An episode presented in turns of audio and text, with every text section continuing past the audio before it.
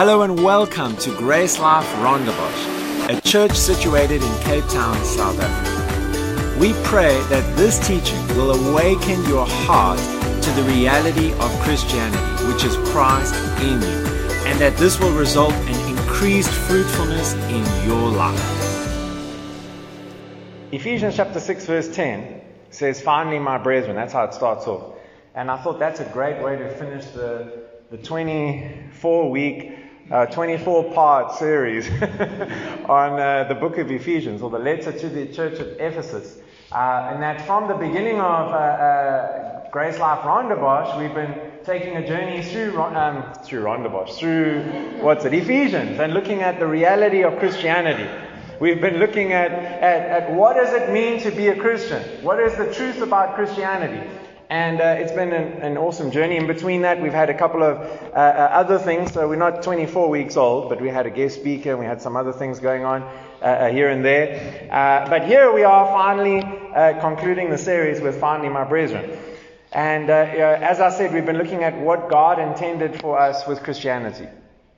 And um, we've been looking at what life is available to us as believers. Okay? We've looked at the fact that it's more than a religion, it's more than a lifestyle, it leads to lifestyle, but it's more than a lifestyle and it's even more than a moral compass. Even though it should give you some morals, you should have some kind of standards then as a Christian, right? But it, it, it, it's, it's more than that. In the first half of the book of Ephesians, chapters 1, 2, uh, uh, and 3, we see who we are in Christ. We see who Christ is inside of us. Okay? And uh, then the second half, we see how we can live because of who's inside of us, because of what's inside of us. Okay? Uh, uh, we see how we can um, uh, overflow in the way that we live in terms of holiness, in terms of the way we treat people. Last week we looked at um, par- parent and child relationship. We looked at employee and, and employer relationship. And I encourage you to go and get that online on uh, SoundCloud if you didn't, if you missed that. Because uh, for me, even, it was a revelation when I was studying it out that um, what does it mean that if you honor your parents, you'll have long life? So I thought that was, that was pretty cool. Anyway, you'll have to go and listen to it to get that. We also looked at, at how the, the Holy Spirit empowers us to treat people like Jesus would treat them. And to walk a, live a life of forgiveness and things like that. Now Paul finishes off this letter. Okay, there's a context to the letter. You can't take one verse out of context and just try and make a, a teaching on it. You have to look, that's why we went through the whole book. You have to look at the whole message. What is the main thing that he's trying to communicate? Okay? If you take a text out of context, you're left with a con. Okay? Just a bit of word math. But now, Paul is finishing off his letter, showing us that because of this new life, we are victorious and we're equipped to win every spiritual battle. Okay? Every spiritual battle. So now, by means of introduction to talking about um, uh, spiritual warfare, and he starts to talk about the armor of God and all of that. So we're going to get into a bit of that. But, you know, I come from a background where there's a lot of teaching on that. So anything that I'm saying is coming from where I've come from and comes from my maybe experience, bad and good. And, uh, and that's what I'm teaching from, obviously based on the Word. Okay? And there's a lot of weirdness in the body of Christ about these things. Okay?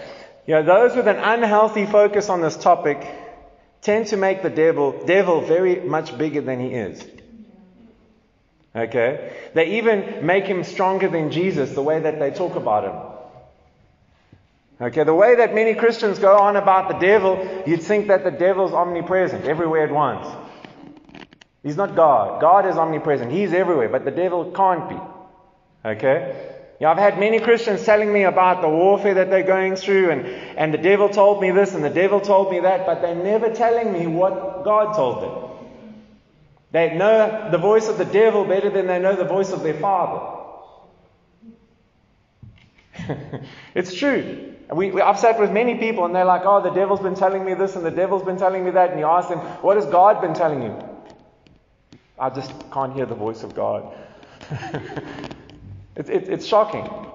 You know, it's sad that many Christians' prayer lives are, are filled with talking to the devil, rebuking the devil. You know, uh, uh, doing warfare against the devil, but they don't seem to talk too much to God. You know, spiritual warfare teachings are often just a popular distraction away from truth. They're just pulling us away from what we should be focused on. And they're keeping us from focusing on the living the mission that we should live. Because now we make spiritual warfare our mission. Okay? Now, if we look throughout the New Testament, a lot of what the church is focusing on today, we don't see in, in the New Testament. Okay? And, I, will mention some of the things like, uh, that, that I'm talking about. But a lot of spiritual warfare teaching, you know what it does? It basically teaches the devil back into business. A lot of teaching from the pulpit really just empowers the devil. Because it makes people scared of him or something. Okay? Jesus and the early church didn't do a lot of what the Christians do nowadays and didn't teach a lot of what Christianity teaches, uh, uh, teaches nowadays. Prayer marches to buying strongholds. You never find that in the Bible. Pouring oil over buildings. You never see that in the Bible. I've done all of this stuff, that's why I can talk about it. The one church I was at, they bought bags of salt, big bags. I've never seen such big bags of salt. And as a prophetic action, they, they, they, sprinkled that all over the place. They went to the union buildings and they put it there and they put it in the, the ch- because we are salt to change the nation. Yeah, but we were serious about it. We, in the service, they handed out little salt packets like this so that you could season your speech, but, you know, as a prophetic action and sprinkle it somewhere. And it's like, like now we look back and it's, it, it, we think it's crazy, but when you're in it, you don't think it's crazy. But you don't see that in the Bible. Prayer missions, where people are now raising money to go and walk through a nation and just pray. It's a waste of money, it's a waste of kingdom resources. If you've done that, repent.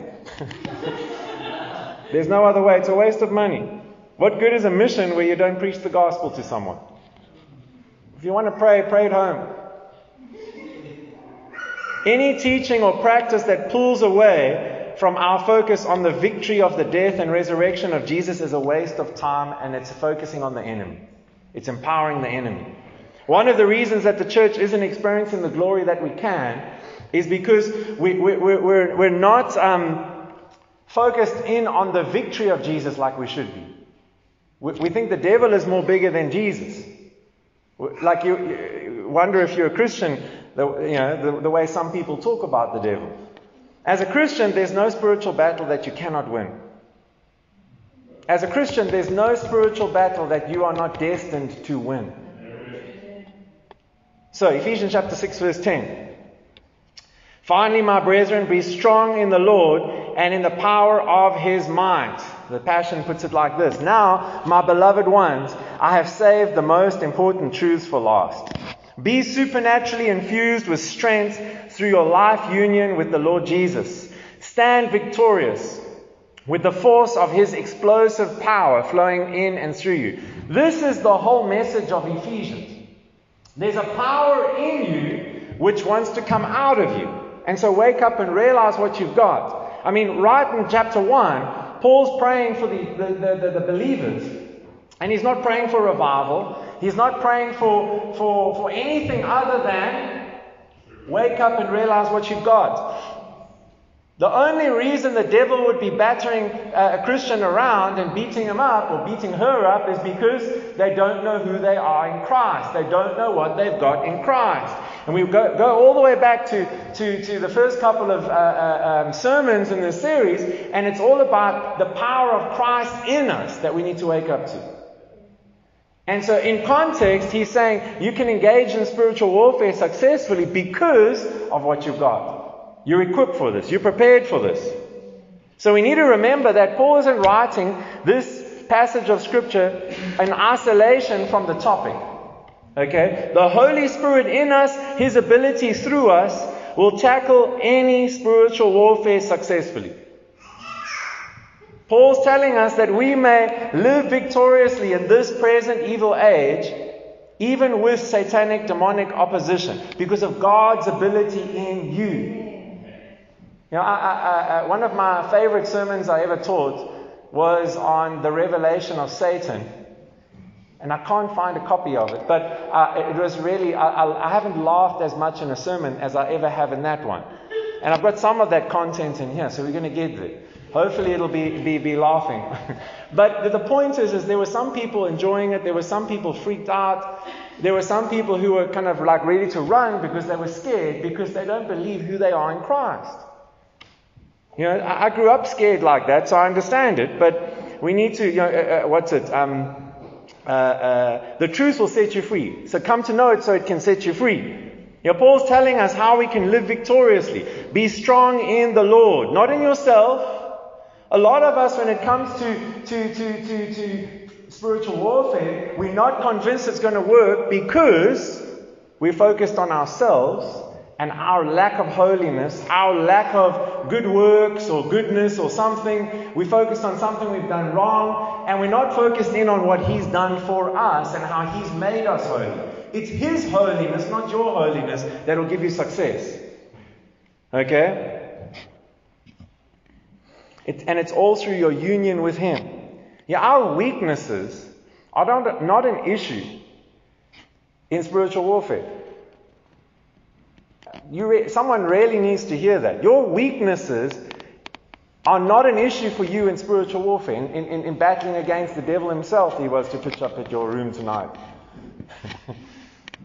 Someone's scared.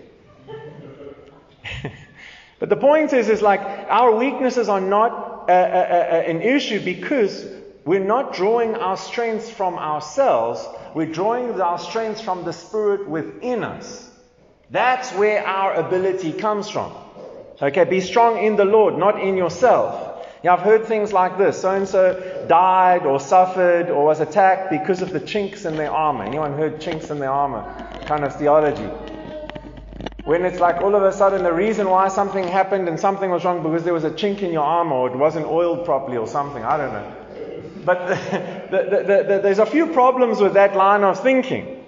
Okay, what they're saying is that there was a sin somewhere in your camp, in your life, in your household, which caused. I used to believe this. That's why I can successfully teach against it. Uh, you know, the, the, the, sin was gave the enemy entry into your life and caused some problems and all of this type of thing. So, firstly, we're told to be strong in the Lord, not in your personal holiness. Now, personal holiness is important, and we've spoken about that in this series. But you're strong in the Lord, not in your personal holiness. Number two, it's not called your armor. So, how can you have a chink in your armor? It's God's armor, and He has no chinks in it.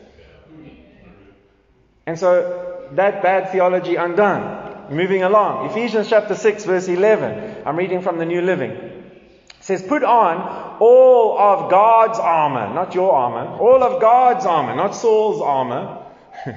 okay, like say uh, uh, Saul and David. David went out to go fight Goliath and for the king who was a coward. And what does uh, um, uh, Saul do? He wants to give David, the little shepherd boy, his armor to fight. And what does David do?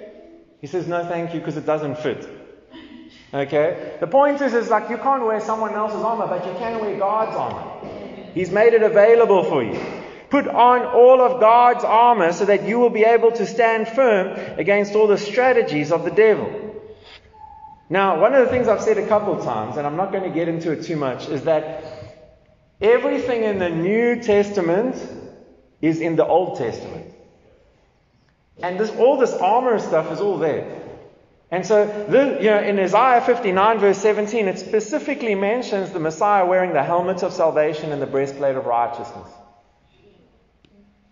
So that's just, that's just interesting. So he has given us his armor. It's not our armor.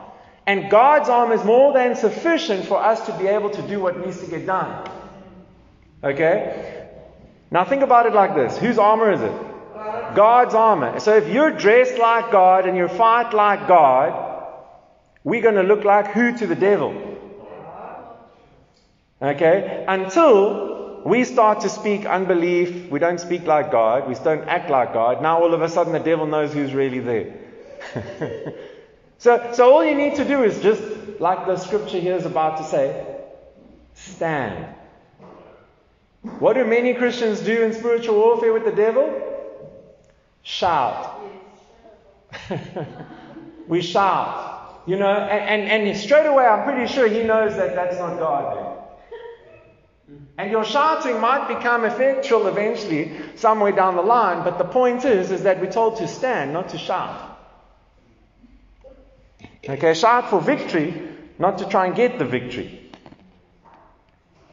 You know, we fight against what? What are we fighting against in that verse? Put on all the armor of God so that you'll be able to stand firm against all the strategies of the devil. What are most Christians fighting against the devil? Some kind of power or something tangible we're thinking it, but it's not. It's schemes, it's strategies, it's, it's something in your head. Okay? So we're here to, uh, the, the, different versions use wiles, schemes, or strategies. So it's a battle in your mind. If you can't win the battle in your mind, then the devil will win a battle over you in other ways, whether it's sickness or whatever. But if you can, can, can, can, can uh, uh, uh win the battle in your mind, you'll win the battle over him. It's not a physical battle. That's what the Bible's about to show us here. It's a spiritual battle. And the spiritual battle starts and ends in your mind. Okay? We've got to remember, you know, the devil is playing a long game with us. And this battle in the mind is a battle for men and women. This is one of the things, as I was, was preparing for this, I realized like I've even missed over this, skipped over this somehow. When we're talking about spiritual warfare and stuff, we're often being very self centered. We're often thinking about how, you know, uh, uh, um, the devil's on my case. He's, he, you know, my dog ran away, the geyser burst, you know, all these kind of things just going wrong in my life. I got a flat tire. You know why your geyser burst? Because it was old. the devil can't be involved in that. But it happened and now he's using it to try and get you. Why did your dog run away? Because you left the gate open. The devil can't open your gate. Maybe he sends someone to try and open the gate. Then you should have locked your gate. What I'm trying to show you is that you're giving him more credit than is due. Okay? It's, it's, it's in the mind, but it's not just a battle for your joy. Hear me? This battle is not a battle for your joy. It's a battle for the souls of the lost. This life is not about your joy. It's not about your peace. It's not about your prosperity. It's not even about your healing. It's about eternity. And as believers, our job is to, to, to, to reach the lost and establish them in the truth so they can live a fruitful life. And the enemy comes to try and get us to think that we're fighting for our joy or our peace or our healing or our prosperity or whatever. And then he's winning the battle. Because you've made it all about you. Now, Jesus stripped Satan of all his authority. That's why Jesus could say, All authority in heaven and earth has been given to me. Okay, so how much is all? It's all. Okay, so if all authority in heaven and earth is given to Jesus, then how much is God, the devil got? Only what you're giving him, because, you know, Jesus delegated that authority to us. So the power that Satan can only use against you isn't a slap on the face. It's not even sickness. It's deception. That's why he's called the father of lies. Okay, though yeah, when we start to give him power in our minds and in our hearts, you know what we're doing? We're giving him power. That's why I say a lot of teaching and I mean, you can look at my bookcase. I've got a lot of those books. A lot of books and a lot of teaching is so focused in on the power of the devil and how he operates in our lives that you read that book and it empowers the devil in your life instead of you overcoming him then. Then you want to go and burn everything and break everything and, you know, I don't know what else. The, de- the devil deceives people and uses their own power and authority against them. The thing that makes deception so deadly is you don't know that you're deceived. But as soon as you, the, the light comes on, as soon as you realize that you have been deceived, you are no longer deceived. Okay? The truth of God's word removes deception of the devil and thereby breaks his power in our lives. And so, if you're experiencing the power of the enemy in your life, you need to come to know some truths that you don't know. And then you can start to experience freedom. The only reason the enemy's got a hold in your life is because of some lie you believe. It's not because someone's putting curses on you. It's not because you sinned and made mistakes, it's because of deception, ignorance. It's because you don't know something. Okay? We were in, uh, I told you this, we were in KwaZulu Natal, and the first night there they said we must come, wake up early in the morning the next morning. Um, I'm up early, but the team isn't ever up early like that. you know, uh, uh, uh, so they wanted us up early to be able to pray, and I don't mind waking up early to pray, but the reasoning was a little bit challenging for me. It was because we need to be making sure that we, we've done enough to be able to fight the spiritual battle here, because there's sangomas in the area that want us dead. They don't want us here. And my response to that is, and still is, was and still is, is let them come and do their sacrifices in my room while I'm sleeping. I don't care. Greater is He that's in me. That's not going to bother me. But if it makes you scared, it's going to, it's going to get you. See, we, we give the enemy too much power in our hearts and in our lives, and that's the problem. The truth of God's word will remove the deception of the power of the devil and thereby break his power in our lives. We're going to come back to Ephesians chapter 6 here.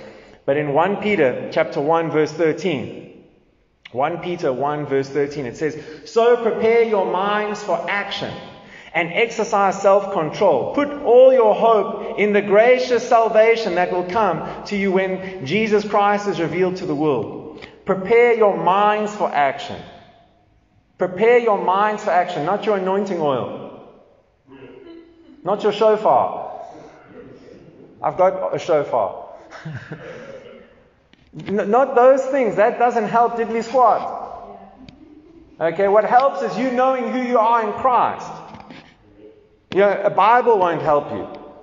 I'll talk about that just now. A cross won't help you. Holy water won't help you. Holy Spirit will. okay? 2 Corinthians chapter 10. 2 Corinthians chapter 10, verse 3 to 5. In the New Living, it says, We are human, but we don't wage war as humans do. We use God's mighty weapons, not worldly weapons, to knock down the strongholds of human reasoning and to destroy false arguments. So it's talking about a mind battle here. But I like what it says firstly. It says, We use God's mighty weapons, not worldly weapons. The world's weapon would be something carnal, something tangible. God's weapons are spiritual. Therefore, anointing oil is not a weapon. Faith is. Okay?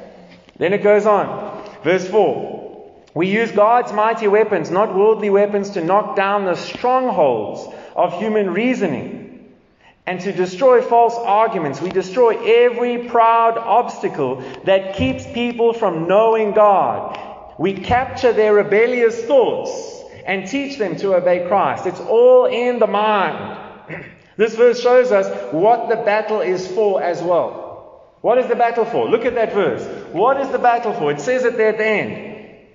We destroy every proud obstacle that keeps people from knowing God. The battle is for people to know God, not for your joy, your peace, your healing. It's for knowing God. I'm not diminishing. God wants you well. I'm not saying that He doesn't. But what I'm saying is put the value on the right thing.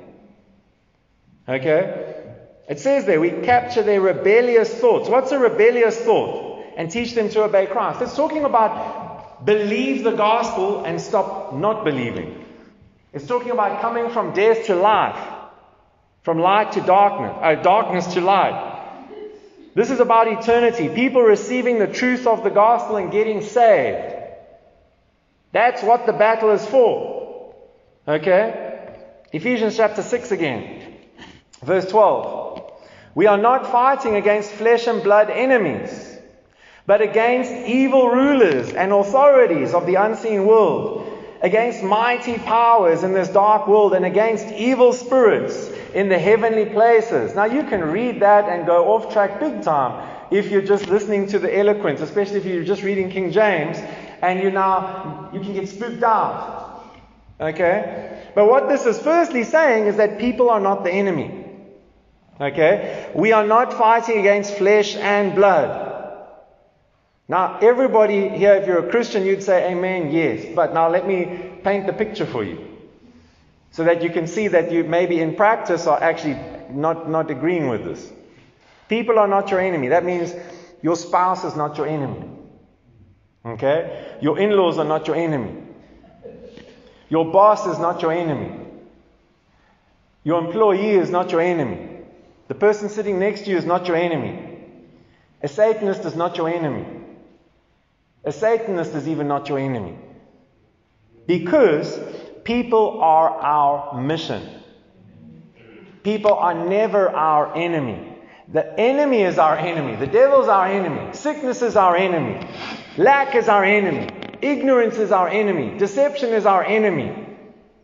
And those things live in people. And so we're not fighting people, we're fighting what's influencing them, what's dominating them, what's controlling them. And we've been equipped with the power to be able to set the captives free. The, the, the mission is people. People are not our enemy. Difficult people in our lives. Anybody got some? My hand is up. I'm a pastor, I've got lots. None, none of you, none of you. They're all at the other campuses. Or they stayed home and are watching. I only know one person who's watching. one of them. But it's not you. Anyway, difficult people in our lives are the way that they are because of ignorance or deception. That's it. The only reason someone is mean to you is because of ignorance or deception. They're ignorant of God's love. They're deceived into thinking that they, they, they, they, dislike you. That's the only, that's the only reason. They're, they're giving into a demonic influence which is out to push your buttons. Why is, the, this demonic influence out to push your buttons? Because this demonic influence wants you to stop focusing on the mission. Now, if you've never had your buttons pushed, if you've never had people like coming against you in this demonic attack on your life, it's probably because you're not living on the mission yet. But let's move on. we cannot win a spiritual battle with carnal weapons. You can flush the oil. It's not going to help you at all.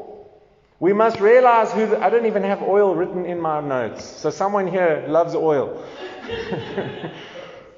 we must realize who the real enemy is and fight with the spiritual weapons that God has given us. What is the spiritual weapon He's given us?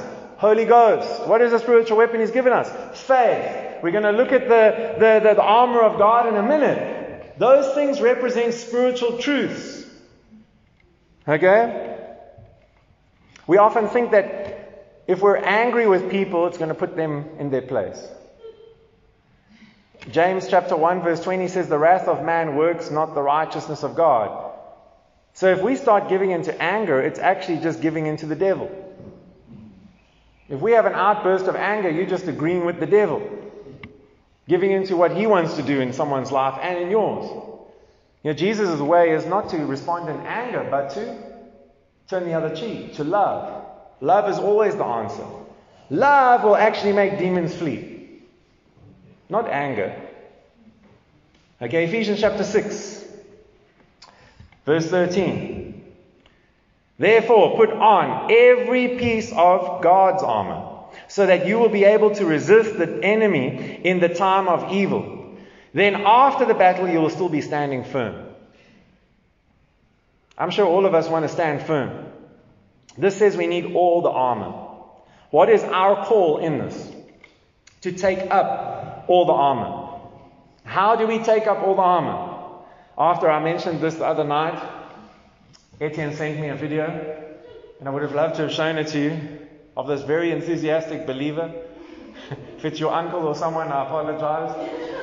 But he was like, you know, putting on the armor of God, the breastplate of righteousness. You know, and he was like doing this like dance. I mean, I've done that years back. you know, I'm putting on the, the, the, the, shoes and you're like, you know, you're like getting ready for the day. But no one ever takes it off. They go to sleep with it. So it's as if the gospel, the, the, not the gospel, the armor somehow dissolves magically during the day and then you've got to put on new armor.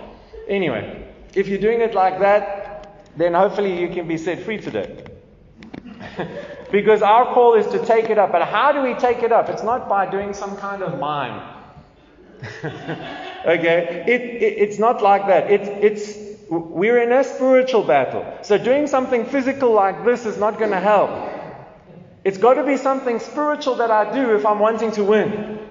If I'm wanting to be ready. Okay? So it starts and ends in the mind. Okay? The spiritual battle is about two things obedience or disobedience.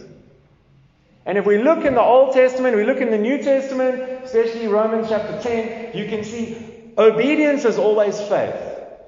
Disobedience is always unbelief. It's not, they're not talking about lust and lying, and we're not talking about individual acts of sin. Disobedience is unbelief. Uh, uh, obedience is faith. So it's an issue of faith and unbelief. Okay? So how do you take up the armor of God? Faith believing. So when we're looking at these individual pieces of armor, it's saying believe this. There's nothing that you can do physically. Okay? It's, it's about believing something. The armor of God doesn't protect us automatically. Why? The same, re- it's the same reason that not everybody's automatically born again. Why isn't everyone saved? Free will, but they've got to believe. And so, why are some believers walking around like with, with, with and being uh, um, battered around by the enemy? Faith or lack thereof. In the sense of they're not believing or they're believing something. They're believing the wrong thing. Okay? So there's seven pieces of armor mentioned. Five are defensive, two are offensive, and one is for preparation. Okay, and we're going to look at them now. The armor mentioned is a belt, a breastplate, shoes. Who likes shoes? Someone gave me some shoes this week. I was grateful, so I like shoes too. shoes, a shield. I like shields, especially if someone's going to attack me. A helmet, a sword, and a prayer. Okay, those are the, that's the armor. Now let's read Ephesians chapter 6, verse 14 to 18, King James.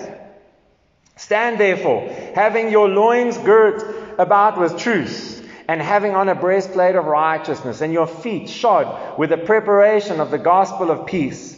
Above all, taking the shield of faith, wherewith, wherewith you shall be able to quench all the fiery darts of the wicked. Take up the helmet of salvation and the sword of the Spirit, which is the Word of God, praying always with all prayer and supplication in the Spirit, and watching thereunto with all perseverance and supplication for all the saints. So, the belt of truth. Okay? The belt of truth. Yeah, in, in Bible days, if they were going to run or something or were going to war, they would uh, uh, basically tuck in their robes into their belt. And so the belt is what's holding everything together. Okay? Paul was saying that the belt of truth allows us to fight without getting entangled in our garments. Okay? Truth is like a shield around us, actually, even. Okay? And this is a, also a, a, piece of armor which prepares us for the battle. Okay? In, uh, uh, as I was reading up about this, it says centuries ago, people would wrestle, men would wrestle only with a belt. And the aim was to try and get the belt off the other one. I mean, that's quite rough. but it just shows you the importance of a belt. If we are, uh, uh, uh, um, or Satan can take out the belt by lies, or the lies and the truth, that's the opposite.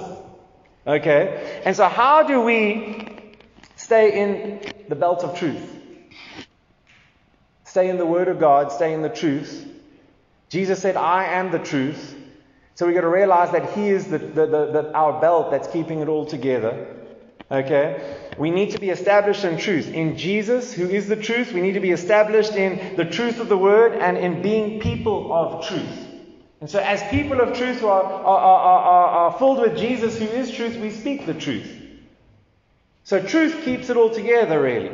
Then you've got the breastplate of righteousness. Okay? Righteousness covers your heart like a bulletproof vest. The breastplate protects our heart and our vital organs, our lungs, and everything else. The breastplate was an important part of the armor. You could not go to battle without it, and we as believers will not succeed in battle without being established in righteousness. Now, is every believer righteous? Yes, 100%. Does every believer know that? No. I didn't know it for many years, and that's why I failed in spiritual warfare. But as soon as you know that you're 100% righteous before God, what happens? You can be successful in spiritual warfare. Because righteousness is really, really important. Okay? The uh, uh, uh, breastplate was to the Roman soldier what righteousness is to the Christian. Okay? It, it, it protects the vital organs. Now, when I talk about righteousness, we're often thinking of our self righteousness. Isaiah 64 says, All our righteousness is like filthy rags. That's where the chinks come in. is when you're thinking that it's about your goodness and you're not doing what's wrong and you're doing what's right and all of this, then you, you fail and you can fail epically. Okay? Self righteousness is of no value to God. 2 Corinthians chapter 5, 21 says, For he has made him to be sin for us, who knew no sin, that we might be made the righteousness of God in him. So God's kind of righteousness, Jesus became sin so that we could become righteous. We've got his righteousness as believers. You are 100% right with God 100% of the time. The problem is, is when you don't believe it, you don't experience that. Then you don't see the fruit of that. Okay? Then, then you're going to suffer a bit. Not because God's making you suffer, but because your ignorance is causing you to suffer. God's kind of righteousness comes through faith. It's a gift. It's something that you've got to believe. Okay? We need to be established in the righteousness of God, not our righteousness. That's a real big key to victory in spiritual warfare. Then it talks about shoes. Paul is using Roman military soldier as a picture, as a metaphor. Okay? To help us understand spiritual truths. Roman soldiers and others would have thick leather uh, uh, uh, uh, sandals with, you know, those um, thongs going up their legs to their knee, and underneath they would have nails, steel, uh, uh, metal or steel nails driven through the sole so that it was like cleats. Okay? Why? Because it would make them run faster. Why? Because it would make them stand firm and stable in hand to hand combat. Okay? So, the shoes for us do the same thing. Spiritually speaking, the shoes of the gospel of peace speak about us being ready to share the gospel because we know the gospel and we're prepared and eager to share it. There's a lot of Christians without shoes. There's a lot of Christians without shoes. Because, why? I mean, has, has anyone kicked their toe before? Majority of us. It's sore. It's, it's, it's harder to kick your toe when you've got shoes on. Amen? We've all tried to run. Some of you do still run, but you know, we try to run, and what happens when we try to run without shoes? Because some of you might be very good at that, but it's, it's easier to run with good shoes. Okay? So shoes are important, especially for our mission. But here's the point. A lot of Christians don't know the gospel properly. And what I mean by properly is they're saved, but they don't know how to communicate it to somebody else. Someone asks you, why are you a Christian? you go, uh, uh, uh, Then that's no shoes. Someone asks you to share the gospel with them, and you can't. You don't have shoes on. And the enemy is winning that spiritual battle for the heart of and the soul of that individual who just asked you and you couldn't answer them. And there's grace for you. But if they don't receive Jesus, there's no grace for them then. See, it's not about us, it's about the mission. And spiritual warfare isn't about your joy, your peace, your happiness, or your job. It's about the souls of men and eternity. 2 Corinthians 5, verse 20. So we are Christ's ambassadors. God is making his appeal through us. We speak for Christ when we plead, come back to God. God's got no one other than you to reach the people that are around you. so it's good for us to, to put our shoes on. How? By believing the, or not by believing the gospel, obviously, but by knowing the gospel and being ready to share it. Okay, sharing the gospel of uh, the, the, the good news about grace and peace is our greatest, one of our greatest weapons in spiritual warfare. Most people wouldn't think that. They would think it's pleading the blood. Pleading the blood, let me stick to sharing the gospel. sharing the gospel is really the, the most powerful thing that you can do because if, if, if, let's say Mikey is not saved, which he is, he's unsaved and he's, he's, he's just hurting me and he's constantly like a, just a, like verbally abusing me and making my life a misery and all that. Now what am I going to do? I'm going to be praying, Father, like just, just move him. Just, just give him another job. Like take him somewhere else. Or Father, I just plead the blood over him and may he just be silent when I come into contact with him. That's useless spiritual warfare and you should be ashamed if you pray like that for someone. You should be praying for their heart and for their salvation. And you should be going and sharing the gospel at an opportunity so that they can be born again, have the Spirit of God come and live inside of them and transform and change the way that they're going to treat you and other people. That is effective spiritual warfare. And it's not weird. Okay? Yeah, the enemy tries to get Christians to do everything but share the gospel. Plead the blood, big prayer events, repent of sins of forefathers, etc., etc. None of that impacts eternity. Hear me. None of that impacts eternity. I love prayer. But a prayer event isn't going to impact eternity unless it's converting people's souls and getting them into eternity. Worship events are not going to impact eternity unless people are getting born again in them. I remember years back, before Grace Life started, I was at a, at a church, we were in a prayer meeting on a Friday night, all night prayer meeting, and uh, uh, we were. Uh, um, we were busy praying, and, and I could hear town. We, we were close to town, the town that we were in, and I could hear everybody having a good time in town. And I wasn't jealous of them. I wasn't jealous that I was having a good time in prayer, but God really convicted me while I was, was in prayer because I could hear people out in town, and here we are praying and not going. And he was like, What are you doing? you know, you're praying for these people, but you're not ever going to talk to them. Yeah, we, we, we use it as an excuse. I'm praying for them. Okay, well, we're not called to pray for the lost, we're called to preach the gospel to the lost. We, we're called to pray for opportunities, Pray for boldness, but that, that's for a purpose to share the gospel. Okay? We should be wearing our eagerness and passion to communicate the gospel like soldiers' shoes. To announce the, the, the gospel of peace. That is, that Jesus is victorious, the battle has been fought, and the battle has been won. That's our message. Our message is one of victory. Okay, if we're not ready to ready to share the gospel, prepared to share the gospel, eager to share the gospel. When the battle starts, we're going to fail. And someone's eternity could be at stake for it. And if that doesn't make you feel comfortable, that's awesome. Because now you can go and get ready for it. We, we're busy, I don't know what week we're on. I think we're on week seven or something like that. Of, we've called it School of the Believer. Okay? School of the Believer happens every Saturday morning from 7.30 in the morning because most people aren't doing anything at that time 7.30 to 9.30 and it's just about equipping people to, to, to, to be uh, ambassadors of christ equipping people to reach the lost we have mission trips coming up you can only go on the mission if you're in school of the believer because otherwise i don't want someone who's not equipped for it you know, if you want to go through those teachings you're welcome we're going to run it again in the new year but the point is, is like we, we're serious about equipping you to be a good ambassador of Christ. And if you realize, I'm not such a good ambassador of Christ, then you're failing at spiritual warfare. And we want to equip you, because that's the purpose of the church, is to equip you so that you can be better at it.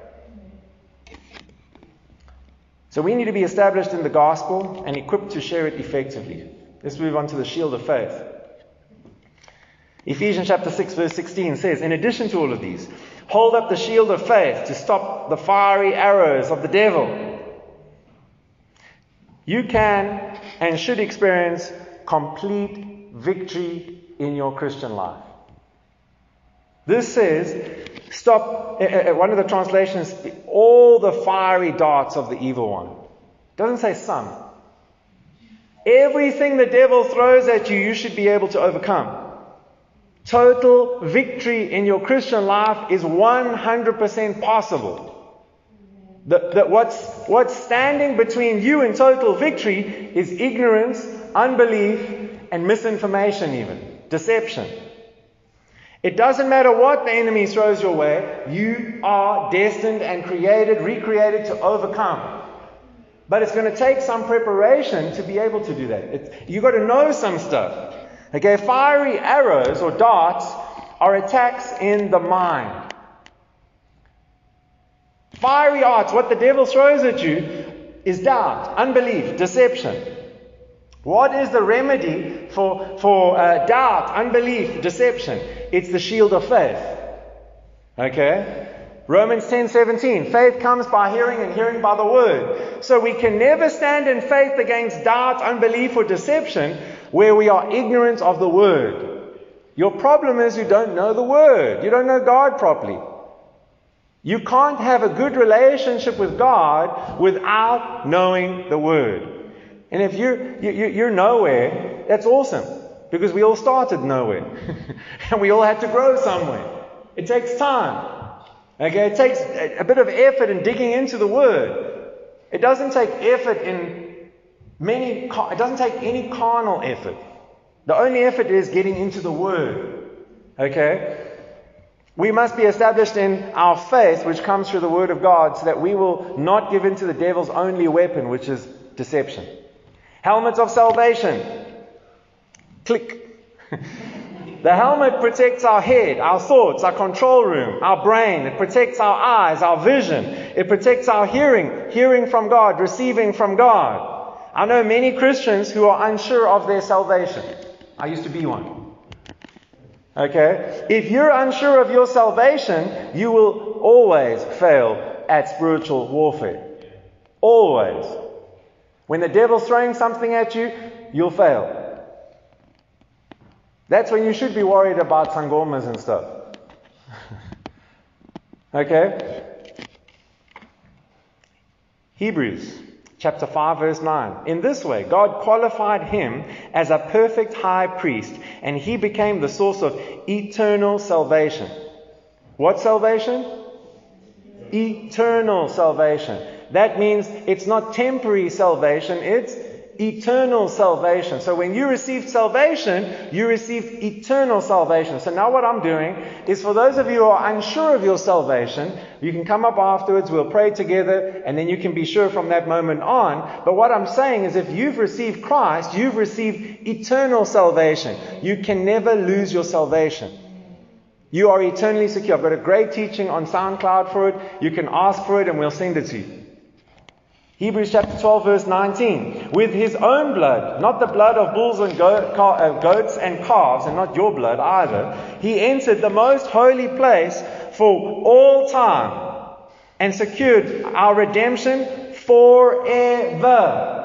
You are forever redeemed. Once you receive, it's yours forever. We must be established in the truth of our eternal, not temporary, eternal salvation if we want to be successful in spiritual warfare. Now, the, the sword of the Spirit, which is the Word of God. Okay, this is our only offensive weapon. Okay? And uh, it says that the, the, the, the, the sword of the Spirit is the Word of God. This isn't talking about the, the, the Bible lying next to your bed with dust on it, or even with many highlighted portions of Scripture in it. It's not talking about either. It's not talking about the Bible on the coffee, to- uh, coffee, coffee table. It's not talking about anything like that. Okay? It's talking about the Word in your heart. If the word isn't in you, you're going to fail. and I'm, I'm not trying to put a heavy on anyone. I'm trying to motivate you to now get the word in you. Realize what you've got. Realize who's living inside of you. Okay? It's the Word of God alive in our hearts, activated by the Holy Spirit, spoken in faith, which makes a difference in our lives. You know, you can pick up a Bible and throw it at the devil, and he's, he'll pick it up and read it. He knows the Bible better than you do. It's not about that. You know, what did Jesus use in, in, in, in, in uh, the, the, well, when he was tempted in the wilderness? The Word. Interestingly enough, he was quoting Deuteronomy at the devil. You can quote Deuteronomy at the devil and, and, and overcome him. Most of us don't even know uh, anything from Deuteronomy. There's no condemnation for that. I'm just saying, you know, Jesus used Deuteronomy. Deuteronomy is good enough. Okay? But what I'm trying to show you is that we, we need to be established in the truth of the Word of God so that the Holy Spirit can quicken the Word of God in our hearts at the appropriate time so that we can overcome. Okay? Because the believer who's ignorant of the Word of God is always going to be easy prey for the devil. Always. Always. The last piece of armor is prayer. Ephesians chapter 6 verse 18 says, Pray in the Spirit in all, at all times and on every occasion. Stay alert and be persistent in your prayers for all believers everywhere. so prayer is not one-way conversation. Prayer is relationship with God. You talk to Him, He talks to you. Okay? It's about relationship. Prayer is also an expression of our dependence on God and our trusting and relying on Him. Okay? You know, yes, we can pray for we can pray for direction, we can pray for intervention, we can we can ask for things, whatever. We can do those things. That's not wrong. But prayer is really also God speaking to us and directing us, which is also a great warfare tactic, don't you think? We must be established in relationship with God in prayer and talking to Him, in receiving from Him. Okay, so that's the, the armor. A few points about our enemy. Our enemy is not people, remember? So it's not your mother, it's not your father, it's not your, your, your, your boss, it's not anybody, no matter how ungodly they are. They are not the enemy, they are the mission. Our enemy is the devil and his deception. Our enemy is lack. Our enemy is sickness.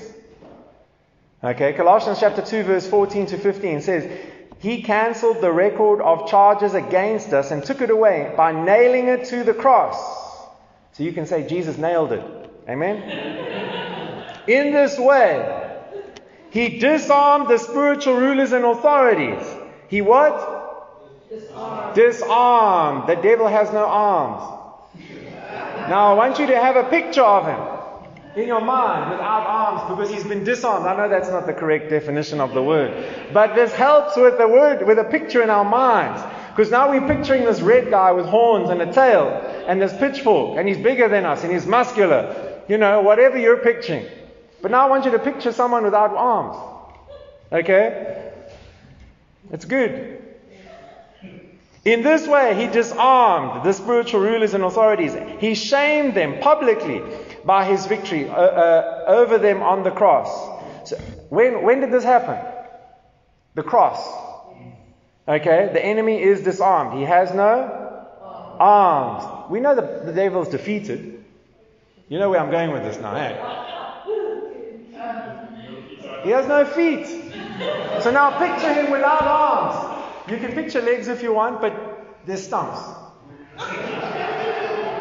And wow, it's good to laugh. Don't be scared. Now, imagine he's a pushover. Why is he a pushover? Because he's got no foundation, no stability.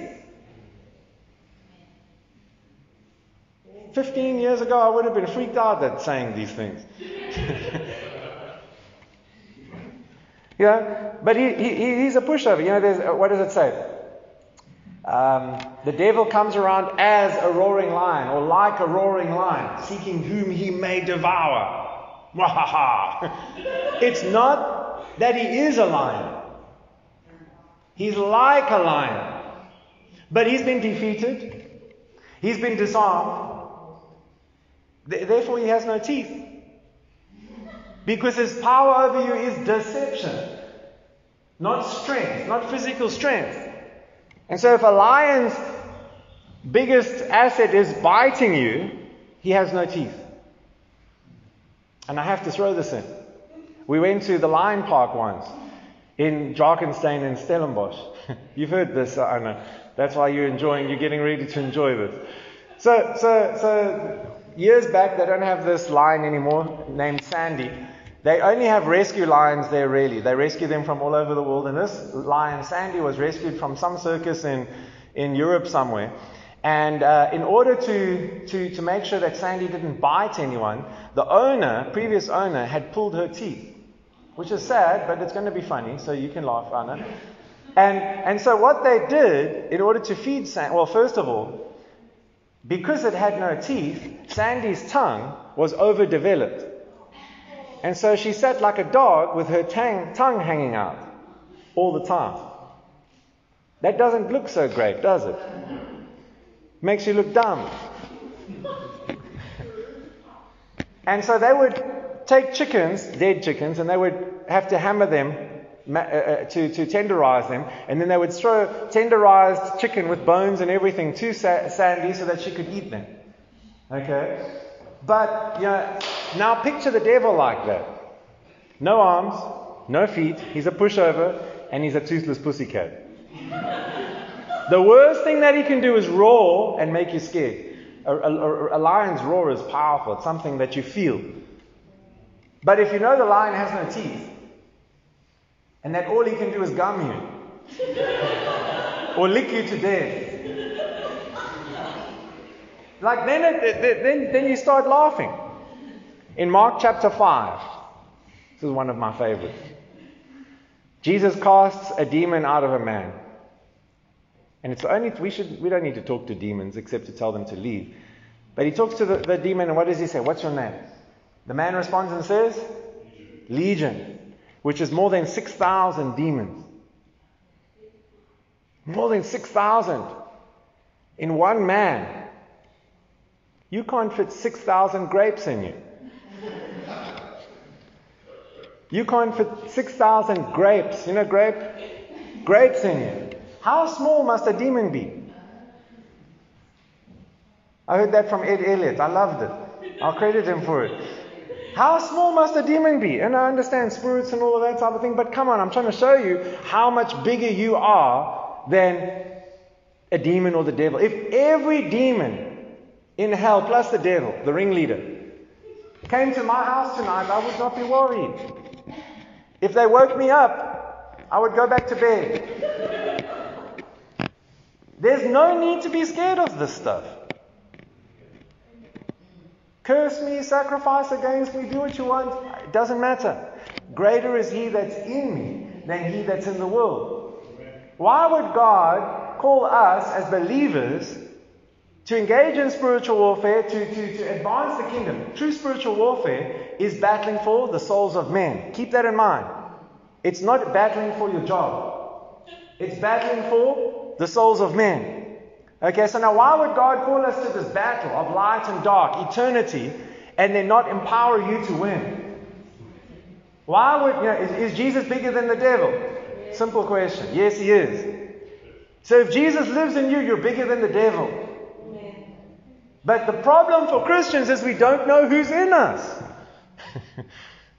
and as I say things like this, usually there's one or two people in the crowd who are freaked out because of the bad teaching you've had. We, know, we should stop being so concerned about the devil and his power and be more concerned with God and his power that's resident inside of us.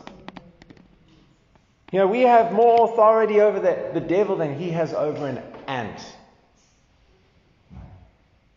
You have more authority over the devil than he has over an ant. How can I say that? Because he's just a spirit. He needs a body to operate. God is a spirit. He needs a body to operate. That's why God came in the flesh to accomplish what he did.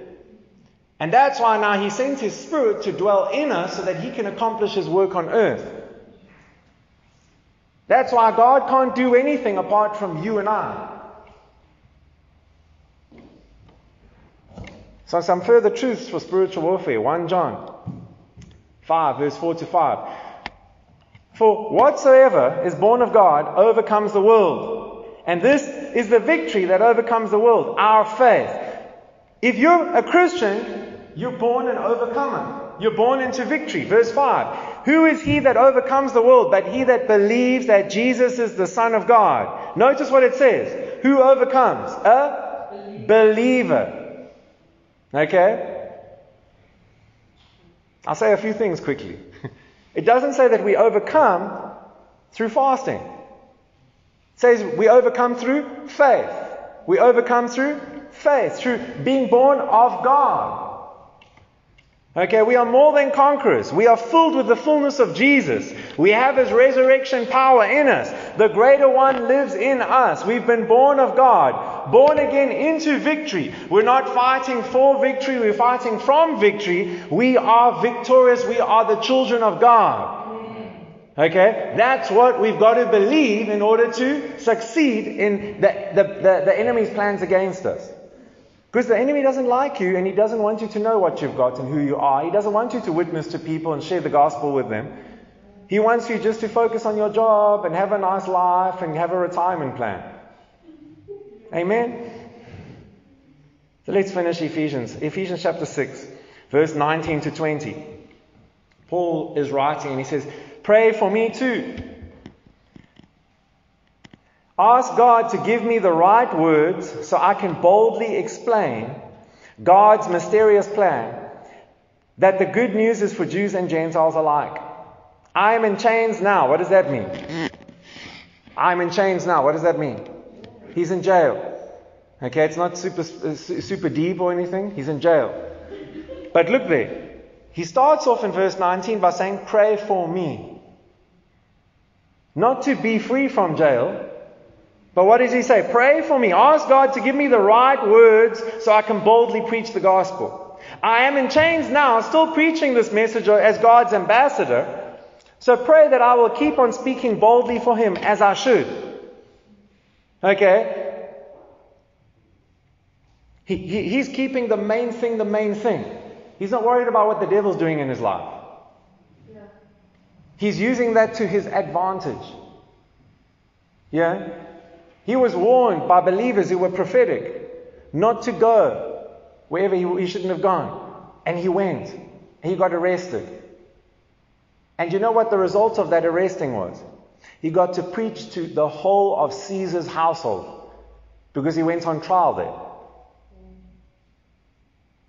But because he was he had an eternal mindset, he was living for eternity. The reality of Christianity is this Christ in us, Christ through us.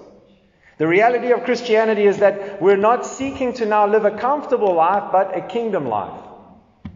Paul was in prison. He didn't ask for prayer to be free from prison. He asked for prayer that he would be able to minister effectively because he had an eternal mindset. We should be living lives of surrender to the Lord and living for eternity.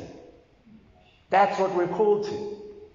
This relationship that we have with God, this friendship that we have with God, is not just for ourselves. It's, it, it, it's supposed to be a blessing to the people around us. Ministry isn't telling people Jesus loves them. Ministry is, is sharing the gospel that Jesus loves them and wants to have relationship with them, and so this is what you need to believe. That God raised Jesus from the dead so that you could be right with Him and now you just need to confess that He is Lord and receive Him. That, that's ministry. Ministry isn't just encouraging people. The world can encourage people better than we can sometimes. Most of my message wasn't encouraging if you're carnal. but what I want you to see, thanks, Ben, is that you are bigger than the devil, bigger than whatever he throws your way, and God has a purpose and a plan for you with that. It's to win in spiritual warfare. How do we win in spiritual warfare? How do we win? What's the goal of spiritual warfare? This is a good question. What is the goal of spiritual warfare? What is the win? Someone saying yes to Jesus. Not your, your the person who you think is your enemy being shipped off to some foreign country to get a new job because then your life is easier. That's not, the, that's not victory. Victory is that individual becoming your brother or sister in Christ. And you start to love them and they start to love you. We need to change our perspective on these things. You know, there's a church in, Zimbabwe. Sorry. you know. But there's a church in Zimbabwe. Uh, uh, uh, um, I don't know if it's still going, but Isaac actually, this was his church. Years back, he, he attended this church and they did spiritual warfare. They had to bring eggs to church. Okay? They brought eggs to church and now they're doing spiritual warfare. Write the name of your enemy on the egg. And then while they're praying in tongues and doing their thing, they're throwing the eggs at the wall. That's demonic. One of the big shot African prophets, who's a false prophet, writes on his Instagram, I am praying for your enemies that they will get three cars outside their house an ambulance, a police car, and a fire truck. That's not godly. That's not a man of God. That's an angel of, of deception, dressed as an angel of light. We've got to be aware that the soul, that the battle isn't against flesh and blood, but against what's happening behind the scenes. And what's happening behind the scenes is eternal. The armor purpose is for us to be able to stand firm, stand strong, and get the job done. Amen? Father, I thank you that uh, we can be encouraged by this word. We can be built up by this word. We can be challenged by this word to be able to live for you and not just for our comfort. Father, I thank you that you've made it so easy. We don't have to deal with territorial spirits. We have to deal with the spirits in, in people. And the way we deal with that is through preaching the gospel, is reaching them so that their hearts will change and that they will say yes to you. The more people that say yes to you, the less demonic activity there is in an area. Father, change our perspective, change our view of things so that we can see things like you see them. Thank you, Father, that if anyone here has realized that they don't have any shoes on, that they are, are, are ill equipped to be able to share the gospel with someone. They're not ready and prepared and looking for opportunities. I thank you that, that you just stir them up to learn and to go, go and, and equip, be equipped to be able to be an effective ambassador for Christ. Because being an ambassador for Christ isn't just about being a nice person, being someone that people admire, being a good doctor, lawyer, teacher, whatever. Being an, a good ambassador of Christ is about helping people receive you and enter into eternity with you. Thank you, Jesus. Thank you, Father. Thank you, Holy Spirit, that you love us. And right now you just minister that love of the Father to us. That we would be uh, uh, just so filled with your love that that love would overflow towards people around us. Thank you, Father. Thank you, Father. Thank you that we've all got a purpose. You've all called us to something great, and that greatness is eternity. And, and bringing people with us.